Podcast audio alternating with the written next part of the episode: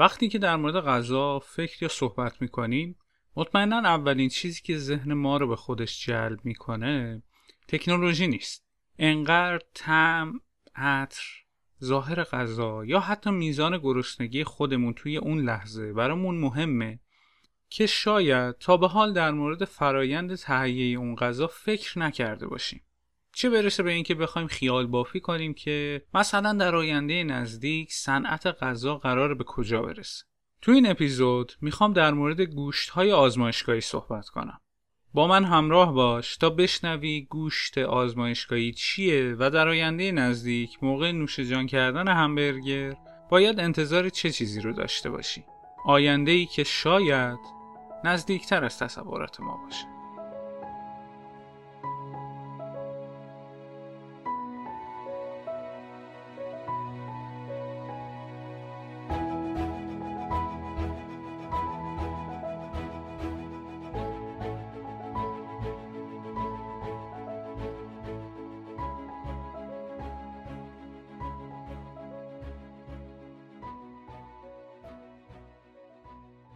سلام، من بابک معمار هستم و تو داری به نهمین اپیزود آینده نزدیک گوش میدی که در ششم شهریور ماه هزار و چهارصد منتشر میشه.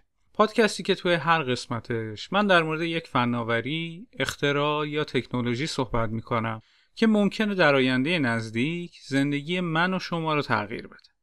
قبل از اینکه وارد داستان این قسمت بشیم، من دو تا عذرخواهی باید بکنم. اول بابت اشتباهی که در قسمت قبل داشتم و شنونده های عزیز گوشزد کردم. تو اپیزود قبل من گفتم که هفتاد و پنج درصد از جو کره زمین از هیدروژن تشکیل شده که خب این اشتباه بود. عنصر نیتروژن هست که هفتاد و پنج درصد جو زمین رو تشکیل میده. اگر بخوام اصلاح کنم جمله خودم رو، باید بگم که هفتاد و پنج درصد از جرم کره زمین از هیدروژن تشکیل شده. هیدروژن عنصریه که خیلی راحت با عناصر دیگه ترکیب میشه و اگر به محیط پیرامون خودمون هم نگاه بکنیم، بسیاری از مواد رو میبینیم که یک بخشی از اون عناصر هیدروژن هستن، مثل آب. خیلی خوشحالم که بعضی از شنونده ها دقت نظر داشتن و کامنت گذاشتن برام. و دومین مورد هم این که این قسمت قرار بود که دو روز پیش منتشر بشه و یه تأخیر دو روزه داشت که دلیلش هم خب یک سری از مسائل فنی بود. من بابت هر دوی این موارد عذرخواهی میکنم. خب دیگه بریم سراغ این اپیزود. چند هفته پیش من داشتم به اپیزود بیست و یکم پادکست داکس گوش میدادم که پیمان بشردوست عزیز توی اون قسمت که یک اسم خیلی جالبم داشت به اسم توطئه گاوی میاد در مورد تأثیرات مخرب دامداری های صنعتی روی محیط زیست صحبت میکنه و خب یک داستان خیلی زیبا رو بر اساس اون مستندی که دیده تعریف میکنه. لینک این قسمت پادکست داکس رو حتما توی بخش توضیحات این اپیزود میذارم که اگر دوست داشتی بری و گوش بدی به این اپیزود. توی یک بخشی پیمان عزیز میاد یک آماری رو میگه که واقعا واسه من تأمل برانگیز بود. این که میزان تولید گاز دیوکسید کربنی که از پرورش دام و طیور ایجاد میشه خیلی بیشتر از آلایندگیه که کل صنعت حمل و نقل درست میکنه. یا توی یک بخش دیگه میگه که نصف آب مصرفی در کشور آمریکا برای تولید گوشت و مرغ استفاده میشه. حالا مسئله جالبتر از این هم میشه. به نظرت برای تولید یک همبرگر کوچیک ما چقدر آب مصرف میکنیم؟ اصلا تا حالا بهش فکر کردی؟ چیزی نزدیک به دو هزار و پانصد لیتر آب برای یک دونه همبرگر. دو هزار و پانصد لیتر فقط برای یک دونه همبرگر ساده. خب این مقدار واقعا زیاده و به نظر من باید یکم بیشتر روش فکر کنیم. من به نظرم حتما به این اپیزود گوش کنین. از نظر من خیلی مطالب جالبی داشت. هرچند که بعضی از قسمتاش به قول پیمان مغرضانه بود، اما من توصیه میکنم که حتما گوشش بدین. گوش دادم به همین اپیزود باعث شد که من برم دنبال این که ببینم در آینده نزدیک چه چیزی قرار جایگزین گوشت بشه تو رژیم غذایی ما انسان‌ها. چون اگر همینجوری بخوایم پیش بریم با مشکلات خیلی زیادی در آینده نزدیک مواجه میشیم. غیر از این مواردی که گفتم، پیش بینی میشه که تا سال دو هزار و پنجاه جمعیت کره زمین به حدود نه ممیز هفت میلیارد نفر برسه. در حالی که الان جمعیت کره زمین چقدره؟ هفت میلیارد و هفتصد میلیون نفر. یعنی در کمتر از سی سال دو میلیارد نفر قرار اضافه بشن به تعداد افرادی که الان دارن روی کره زمین زندگی میکنن. با پیشرفت‌های زیادی که تو حوزه پزشکی داره اتفاق میفته، مثل روش‌های درمان مؤثرتر، داروهای جدید و درمان بیماری‌هایی که خب ممکنه الان علاجی براش وجود نداشته باشه و حتی رعایت بیشتر بهداشت عمومی تو خیلی از کشورهای در حال توسعه، این احتمال وجود داره که توی این سه دهه جمعیت کره زمین حتی از ده میلیارد نفر هم بیشتر بشه. خب این موضوع میتونه تأثیرات زیادی بذاره روی کره زمین.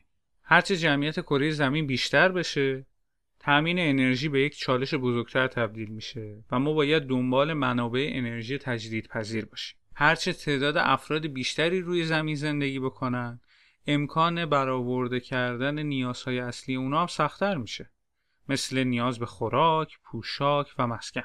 از طرف دیگه این روند رشد جمعیت میتونه تأثیر مخرب زیادی هم روی محیط زیست بذاره. مثلا میزان ترافیک شهرها بیشتر میشه، آلودگی هوا هم افزایش پیدا میکنه و میزان گازهای گلخانه‌ای هم به همین خاطر میره بالاتر. موضوع خیلی مهمی که همین الان هم میشه تأثیرات ویران کنندش رو روی محیط زیست ببینیم. نکته‌ای که میخواستم از این حرفایی که زدم بهش برسم این بود که هرچه میزان جمعیت بره بالاتر، باید غذا و خوراک بیشتری هم تولید کنیم. اگر میزان تقاضای غذا بره بالاتر، خب قاعدتاً گوشت بیشتری هم باید تولید بشه، دام و طیور بیشتری هم باید پرورش داده بشه و خب طبق اون چیزی که توی مستند توطئه گاوی گفته شد، محیط زیست هم بیشتر تخریب میشه. در نتیجه این عوامل دست به دست هم داد که دانشمندا به فکر این باشن که بتونن گوشت رو از روش‌های دیگه و به کمک مواد اولیه دیگه تولید کنن، که توی این اپیزود من میخوام برات بگم که این گوشت‌های جدید چی هستن و چه جوری تولید میشن. پس با من همراه باش.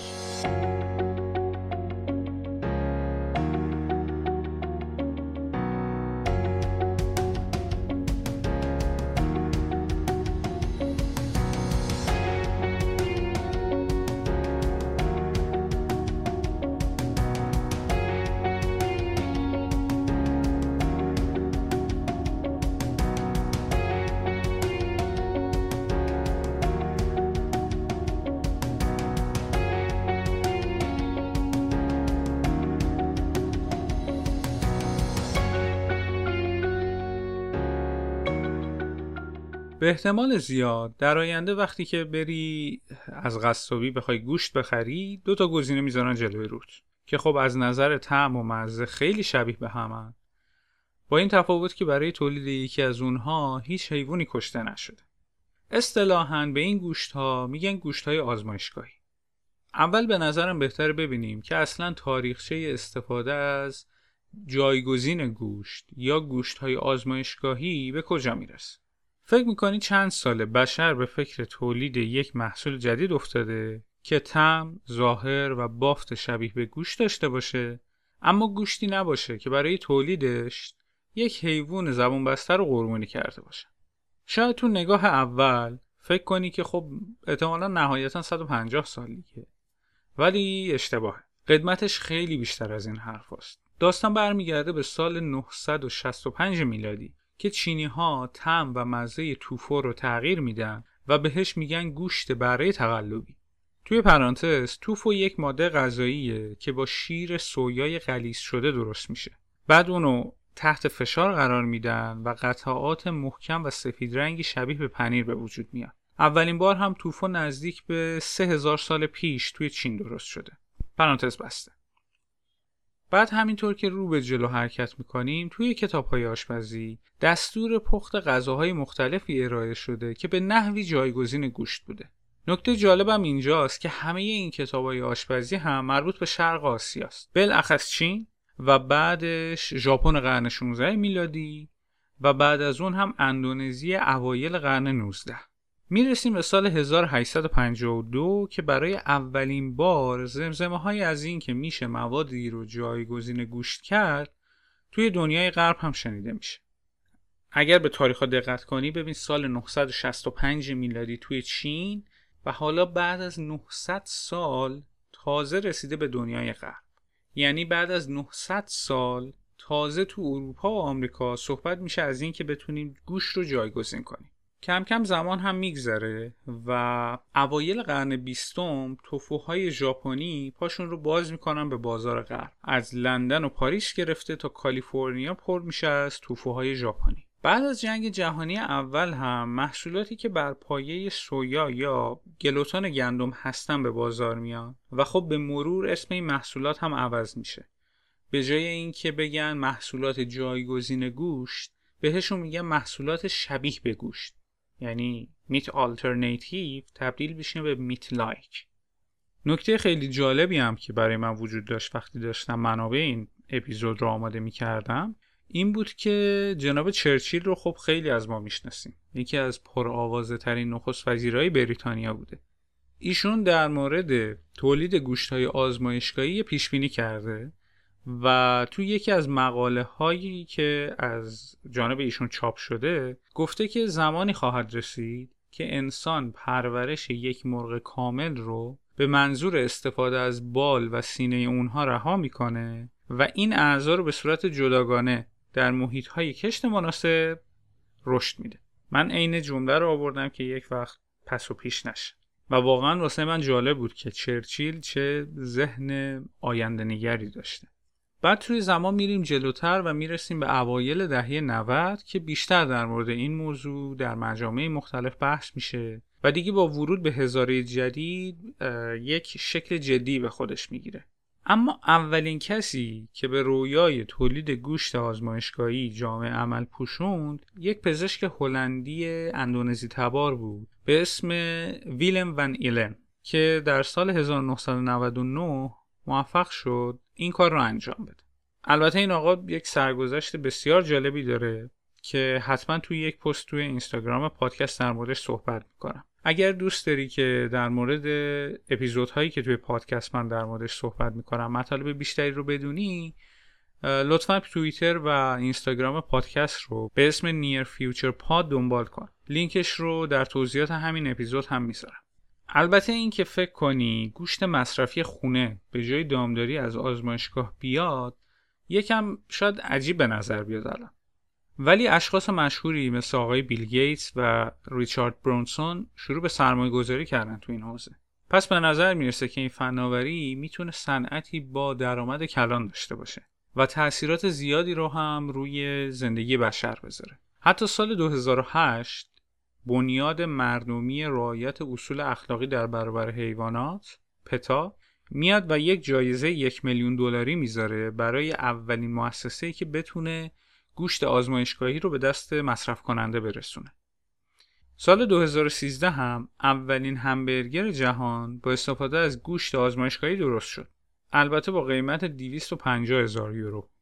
قیمتش واقعا سرسام‌آوره ولی نتیجهش این شد که استارتاپ‌های زیادی توی این زمینه شروع به فعالیت کردن.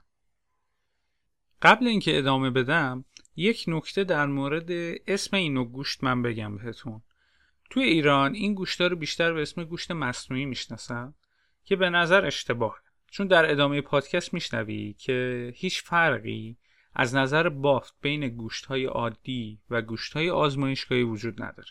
غیر از گوشت مصنوعی و آزمایشگاهی، گوشت تمیز، گوشت بدون کشتار، پرورشی، گیاهخواران یا کشاورزی سلولی هم به این نوع گوشت‌ها میگن. در ادامه این پادکستم من برای گوشتایی که ما همین الان داریم ازش استفاده میکنیم واژه گوشتای سنتی رو به کار میبرم. با این توضیحات بریم سراغ این که ببینیم این گوشتا اصلا چجوری ساخته میشه.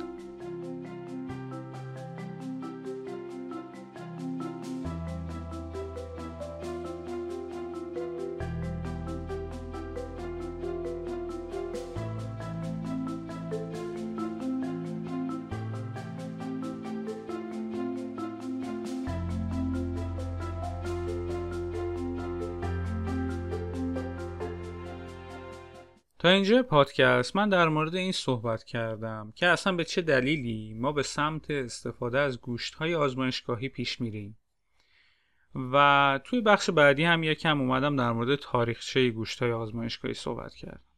الان میخوام یکم دقیق‌تر وارد موضوع بشم و برات در ادامه بگم که چه مراحلی باید طی بشه تا گوشت آزمایشگاهی رو تولید کنن. کلاً فرایند تولید این گوشت‌ها میاد و توی آزمایشگاه‌های مجهز انجام میشه. به همین خاطر هم هست که اصلا بهش میگن گوشت آزمایشگاهی. به صورت خیلی خلاصه برای ساخت گوشت آزمایشگاهی میان تعدادی سلول نمونه بدون اینکه درد یا آسیبی به گاو وارد بشه رو برداشت میکنن و طی یک فرایند پیچیده اونو رشد میدن، تکثیرش میکنن و در نهایت هم محصول نهایی رو به دست میارن.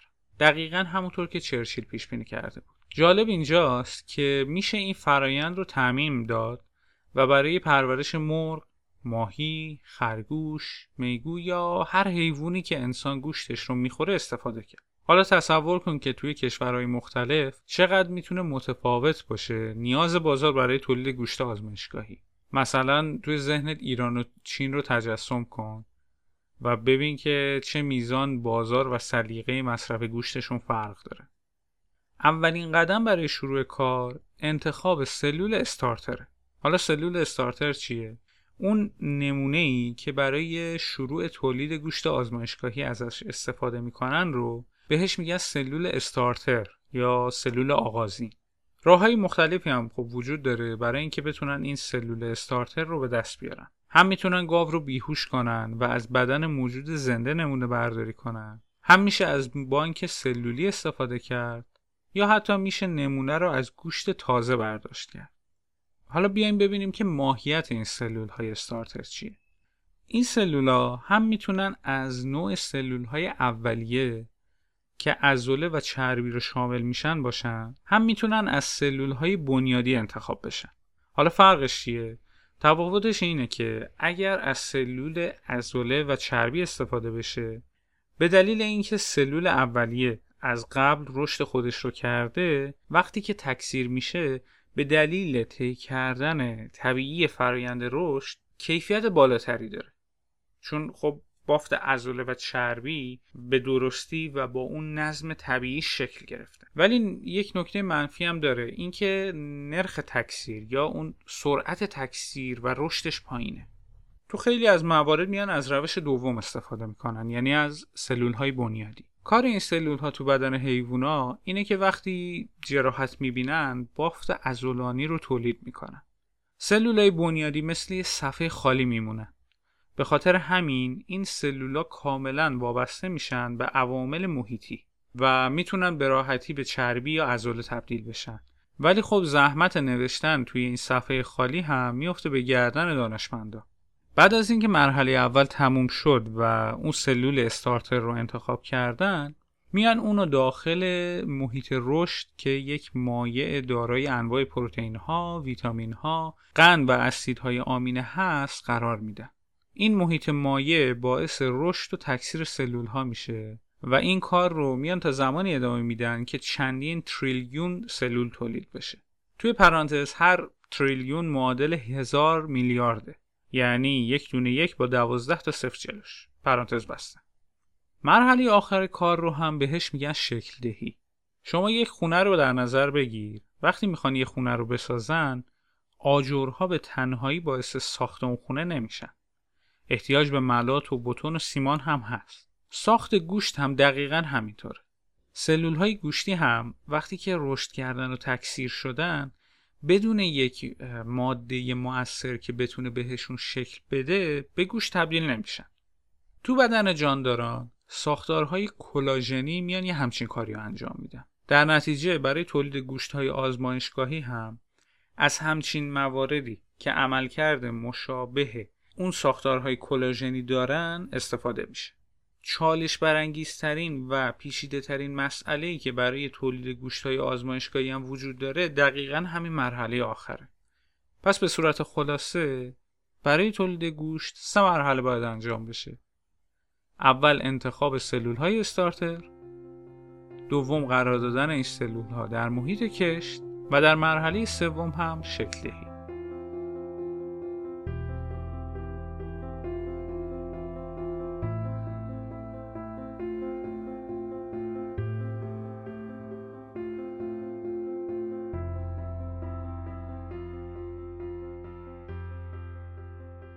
یکی از سوالایی که ذهن افراد رو به خودش مشغول میکنه اینه که خب اصلا گوشت‌های آزمایشگاهی چه مزیتی نسبت به گوشت‌های سنتی دارن؟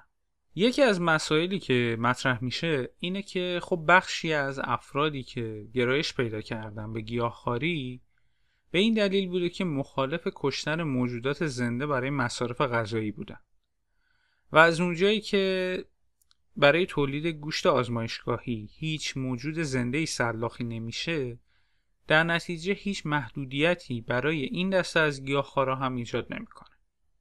مزیت بعدی فضای لازم برای تولید گوشته. توی دانشگاه آکسفورد یک سری تحقیقات انجام شده که نشون میده پرورش گوشت در آزمایشگاه‌ها فضای مورد نیاز برای تولید گوشت رو نود و نه درصد نسبت به روش‌های دامداری سنتی کاهش میده. خب نتیجه این کار چیه؟ این موضوع باعث میشه که هزینه تولید گوشت از بعد نگهداری به صورت نمایی کاهش پیدا بکنه. در نتیجه هم قیمت محصول نهایی رو کمتر میکنه و هم تولید کننده هایی که فقط به دنبال سود خودشون هستن رو ترغیب میکنه که بیان به سمت تولید گوشت‌های آزمایشگاهی. ولی شاید بزرگترین مزیت استفاده از این گوشت‌ها کاهش صدماتی باشه که دامداری‌های سنتی به محیط زیست میزنن. اگر خاطرت باشه من اول اپیزود گفتم در مورد خطرات دامداری سنتی برای محیط زیست و حتی بقای انسان. طبق تحقیقات دانشگاه آکسفورد، تولید گوشت‌های آزمایشگاهی باعث میشه تولید گازهای گلخانه‌ای به میزان قابل توجهی کاهش پیدا کنه. و اگر استفاده از سوخت‌ها و منابع پاک انرژی در زمینه‌های صنعتی هم انجام بگیره، میتونیم سیاره آبی رو از نابودی نجات بدیم. گاهی مواقع اسمی که روی یک محصول یا تکنولوژی جدید گذاشته میشه، کاملاً هوشمندانه انتخاب میشه و در راستای تأثیرگذاری اون محصوله. اگر خاطرت باشه، یکی از اسم‌های گوشت‌های آزمایشگاهی گوشت تمیز بود. حالا دلیل انتخاب این اسم چیه؟ دلیلش اینه که چون این گوشت‌ها در آزمایشگاه تولید میشن، همه آلودگی‌های موجود در گوشت هم کنترل میشه و از بین میره. از طرف دیگه در تغذیه دام‌ها از آنتیبیوتیک‌ها هم استفاده میشه که میتونه مشکلات زیادی رو هم برای دام به وجود بیاره هم برای انسان، که خب در تولید گوشت‌های تمیز این فاکتور هم حذف میشه. بعد جالب اینجاست که سطح چربی و کلسترول رو هم میتونن در مراحل تولید کنترل کنن تا یک محصولی رو به دست من و شما برسونن که کاملا سالم و تمیز باشه. یعنی دقیقا مثل شیر که با درجه چربی مختلف در بازار ارائه میشه، در آینده نزدیک باید منتظر عرضه شدن گوشتایی به بازار باشیم که روی بسته‌بندیش میزان چربیش هم ذکر شده باشه. اگر به اون روی سکه گوشت‌های آزمایشگاهی هم نگاه بندازیم، خب مشکلاتی وجود داره. هزینه همیشه اولین موردیه که شرکت‌ها و کمپانی‌های بزرگ برای عرضه محصولشون به بازار اون رو بررسی میکنن. گفتم که هزینه تولید اولین همبرگر با گوشت آزمایشگاهی دویست و پنجاه هزار یورو بود. چه سالی؟ سال دو هزار و سیزده. الان در حال حاضر این هزینه رسیده به نه یورو به ازای هر همبرگر و مشخصه که خیلی کمه، البته نه به واحد پول کشور خودمون. جالب اینجاست که بدونی هزینه تولید همبرگرهای عادی که با گوشت سنتی تولید جالب اینجاست که بدونی هزینه تولید همبرگرهای عادی که با گوشت سنتی درست میشن فقط یک یوروه. یعنی همین الان هم نه برابر هزینه بیشتری داره اگر بخوایم از گوشت آزمایشگاهی برای تولید همبرگر استفاده کنیم. ولی خب پیش بینی میشه که در آینده نزدیک قیمت تموم شده این محصول کمتر از همبرگر با گوشت سنتی بشه. از طرف دیگه هم پیچیدگی کشت و مهندسی بافت یکی از دستاندازهای تولید این محصوله مثلا در بدن موجودات زنده انتقال مواد غذایی و اکسیژن به سلول یا خارج کردن مواد زائد به کمک رگ‌ها انجام میشه. تو فرایند کشت بافت‌های آزمایشگاهی این وظیفه رو راکتور زیستی انجام میده.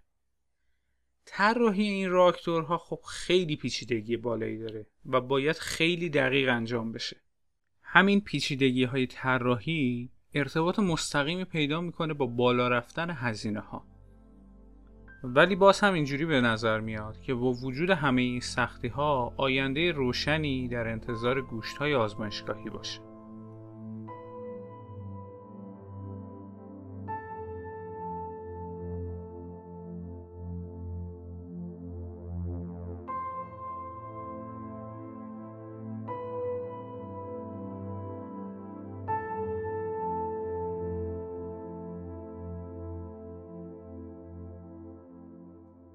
وقتی داشتم روی این اپیزود کار میکردم به این نتیجه رسیدم که حرکت به سمت تولید گوشت‌های آزمایشگاهی تقریباً غیر قابل اجتنابه. یعنی در آینده نزدیک یا شاید یکم دورتر احتمال این که دیگه هیچ حیوانی رو برای تامین گوشت نکشیم وجود داره که خب یک خبر خیلی خوب برای حمایت کننده های محیط زیسته. ولی مطمئناً مخالفت‌های بسیاری هم وجود داره، چون به هر حال این صنعت یک صنعت فوق‌العاده پرسوده و خب کمپانی‌های بزرگ تولید گوشت مقاومت خیلی زیادی نشون میدن در برابرش. اگر بخوام با عدد و رقم بهت نشون بدم، یک مثال ساده رستوران زنجیره‌ای مک‌دونالد. تو سال دو هزار و بیست مک‌دونالد چیزی حدود چهار ممیز هفت میلیارد دلار فروش داشته. یک عدد فوق‌العاده بالا. تازه این فقط یک رستوران زنجیره‌ایه که من دارم در موردش صحبت میکنم. اگر این رو تعمیمش بدی روی همه رستوران‌ها و همه انواع گوشت‌های خوراکی مثل مرغ و ماهی، میبینی که چه حجم بالایی از پول داره جابجا میشه توی این صنعت. و خب این دلالای گوشت یکی از بزرگترین موانع این هستن که تولیدات گوشت‌های آزمایشگاهی به صورت انبوه انجام بشه. هرچند احتمالاً روزی این مقاومت شکسته میشه. البته نمیشه تلاشای گروه‌های حمایت از حیوانات رو هم در نظر نگرفت، ولی ممکنه کمپانی‌های بزرگ پیش بینی کنن که در آینده نزدیک به خاطر مشکلات زیست محیطی و اقتصادی ممکنه گوشت‌های طبیعی دیگه تولید نشن یا خیلی کم تولید بشن، تلاش بکنن تا ذائقه مردم رو بیان تغییر بدن و ببرن به سمت گوشت‌های مصنوعی یا آزمایشگاهی. مثلا همین الان رستوران‌های کی اف سی و برگر کینگ اومدن به منوی خودشون همبرگرهای گیاهی رو هم اضافه کردن.